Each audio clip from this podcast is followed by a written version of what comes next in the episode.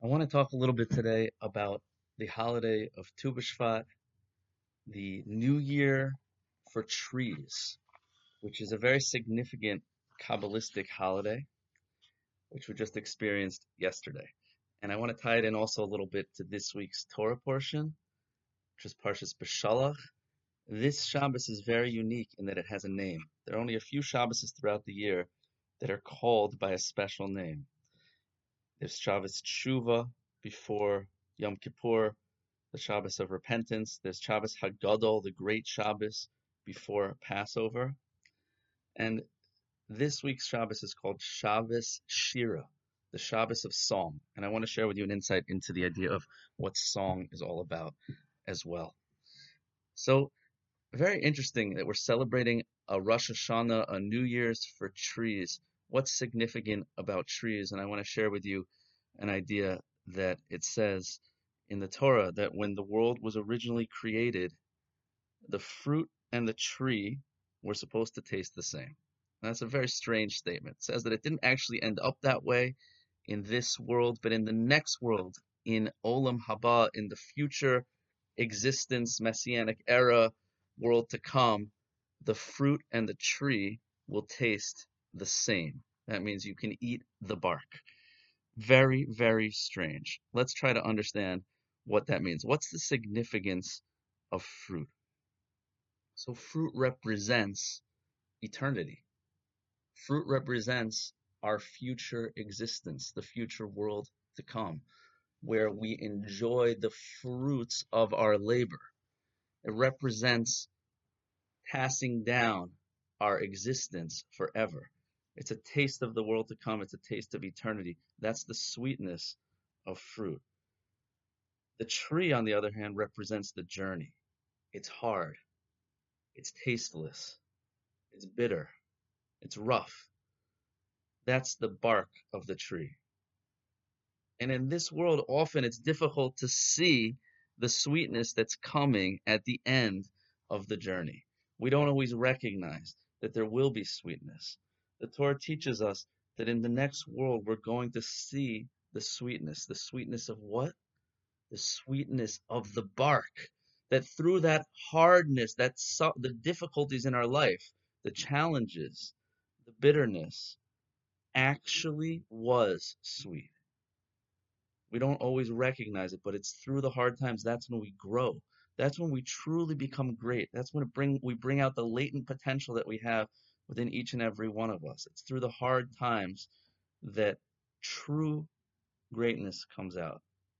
And in the next world, we're going to see the sweetness of every experience that we've been through in our life and recognize that it's actually through the journey that we got to our destination. So that's that's the metaphor of fruit and trees. Why are we celebrating the new year of trees in the dead of winter. So the Talmud explains that it's specifically right now that the sap underneath the surface of the tree begins to rise up. And for those who are in the maple syrup business, they know, and I don't know if you've ever had the experience of going to tap a maple tree, but it's an incredible experience. In the middle of winter, this incredible sweet sap starts pouring out of the tree. That sap represents the growth. It's going to lead to the fruit. And it represents the sweetness that's underneath the surface. The message for us from Tu B'Shvat is that in the darkest times in our life, in the winters of our life, the seeds of salvation are already being planted. It's in the dark times that the greatness comes out, that the sweetness comes out. It's beginning to begin to be cultivated and aroused, but it's underneath the surface. You're not going to see it yet until springtime. In springtime, the leaves will come forth, but underneath the surface in the darkest times, life is beginning to be developed. In Judaism, night always comes before the day because you have to go through the darkness in order to experience light. Now, in this week's Torah portion, the Jewish people go through the the slavery of Egypt. They go through, they go through the hard times of 210 years of slavery, the death of a whole generation of children, of boys, and then they come out. And you imagine that anticipation of going into freedom to suddenly come face to face with a sea. The Egyptian army is enclosing behind them. There's no place to turn. What was it all for? It's all for naught. We're going to be killed here at the sea. And then one Jew says, I'm going in. And the, Tal- the Talmud tells us that it was only when the water reached his neck that the sea miraculously split. Sometimes in life, it looks like we have no place to turn. It looks like we're surrounded on all edges, ends by obstacles. Sometimes you have to just keep walking forward through the darkness into the sea. And it's then and only then that you experience miracles. The idea of singing, as the Jewish people went through the sea, they sang. And the Talmud says this was the first time in history that true music, true song came out. What's the idea of song?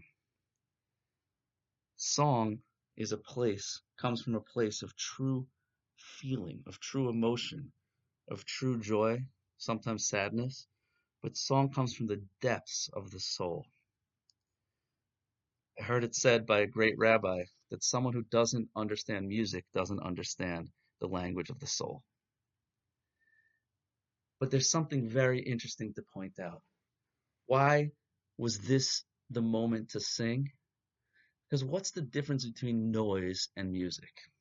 Noise, my kids banging on pots and pans, one note here, one note there, another note.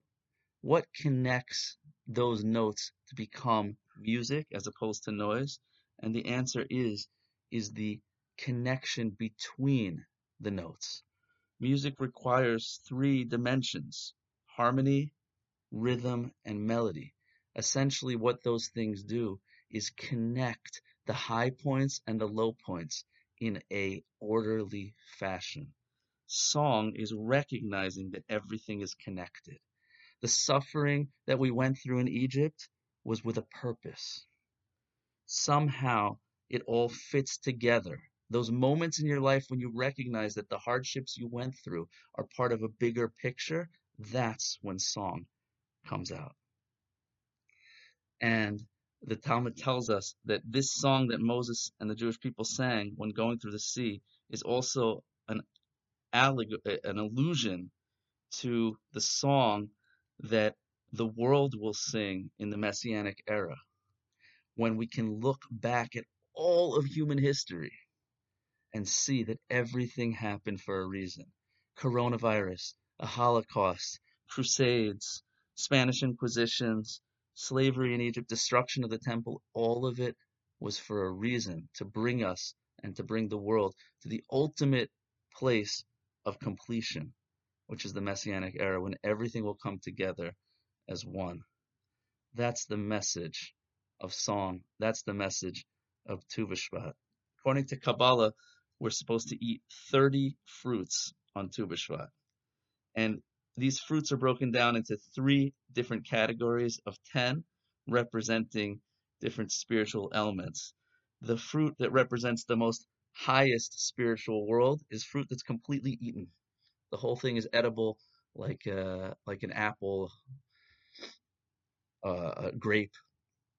The next world, spiritual world, which is a world with a little bit of physicality is represented by fruits that have a hard pit. That's like a plum or a peach. And then this world, the world of action, is represented by fruits that are surrounded by a hard shell. Because in this world, in order for something to come into this world, in order for something great to come in this, uh, into this world, it has to be covered up. It has to be hidden. It has to be protected by a shell like a walnut or an almond. Because the greater the thing is, the more concealed it is in the world that we live in. We live in the world of concealment. So when we break through that hard shell, that hard exterior, that bitterness, that darkness, that rough journey, we, we if we hang eh, hang on, we will reveal the sweetness of the fruit that's lying within. And that is the sweetness of our eternal world, the sweetness, sweetness of our future, because our next world is the world that comes from the work and the spiritual development and the refinement that we do in this world. We're literally building our next world. And when we taste the fruit of our accomplishments, we're literally tasting and building the relationship with spirituality and the creator that we will enjoy in the next world. And I want to just conclude with a beautiful piece of Talmud, just a beautiful, beautiful idea. That two rabbis were departing from each other, and one of them said, Please give me a blessing.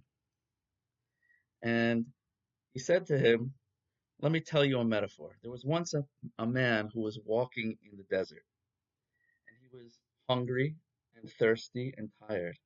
And he found a tree in the desert whose fruit was sweet, its shade was beautiful and pleasant, and water, streams of water, were passing underneath it. He ate from its fruit, he drank from the water, and then he sat and slept in the shade of the tree. And when he got up to leave, he said to the tree, Elon, Elon, Bama avarechacha, tree, tree, with what can I bless you? If I say to you that your fruit is sweet, it already is sweet. If I say to you that your that your shade should be pleasant, your shade is already pleasant. If I give you a blessing that water should run underneath you, well, there already is water running underneath you. So how can I bless you? Ella Yehi Ratzon, rather let it be the will of the Creator that all saplings that come forth from you you kamoscha should be like you. Says the rabbi to his friend, Af ata, so too you. How can I bless you? If I can't bless you with Torah, you already have Torah. I can't bless you with wealth, you already have wealth. And I can't bless you with children because you already have wonderful children. Rather, I will bless you as follows. Yehi ratzon, it should be God's will. Shehi me'ech, that the descendants of your loins should be kamoscha, that your children should be like you and even greater.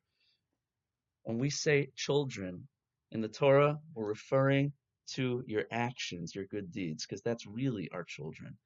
Your good deeds should be like you. They should be a reflection of who you truly are. Your actions should flow from your deepest place of connection to who you are and you should see the goodness in this world, the sweetness in this world, and ultimately in our in the next world where we connect to who we really are. The existence when the physicality becomes stripped away and it's us with ourselves, with our soul, with our true self. And whatever connection we built our soul in this world, that's what we will enjoy in the next world. I want to wish you a beautiful Shabbos. Shabbos is called Me'ain Olam Haba. Shabbos is a taste of the world to come because Shabbos is not a day off. Shabbos is a day on. Shabbos is a day that comes from the journey. It's the destination at the end of the six days of the week when we celebrate our accomplishments of the week, our spiritual growth, our fruit, which is the greatest accomplishments. How much did we grow? Who are we tonight? Who are we going to be tonight that we weren't last Friday night? And that's the idea of Shabbos is tasting the world to come, tasting the sweetness. And that's why there's a mitzvah to enjoy Shabbos. And there are those who say that if you don't enjoy Shabbos, you're not going to enjoy the next world because the next world is just a world that's all Shabbos. It's a world without physicality, without work. It's a world of connection, connection to ourselves, connection to others, and connection to God. That's what Shabbos is all about. I want to wish you a beautiful Shabbos. Thank you so much for joining me on this journey. And we will all be blessed to see the sweetness of our actions in this world and the sweetness that comes through the hard times, ultimately, which make us who we really are, which make us great.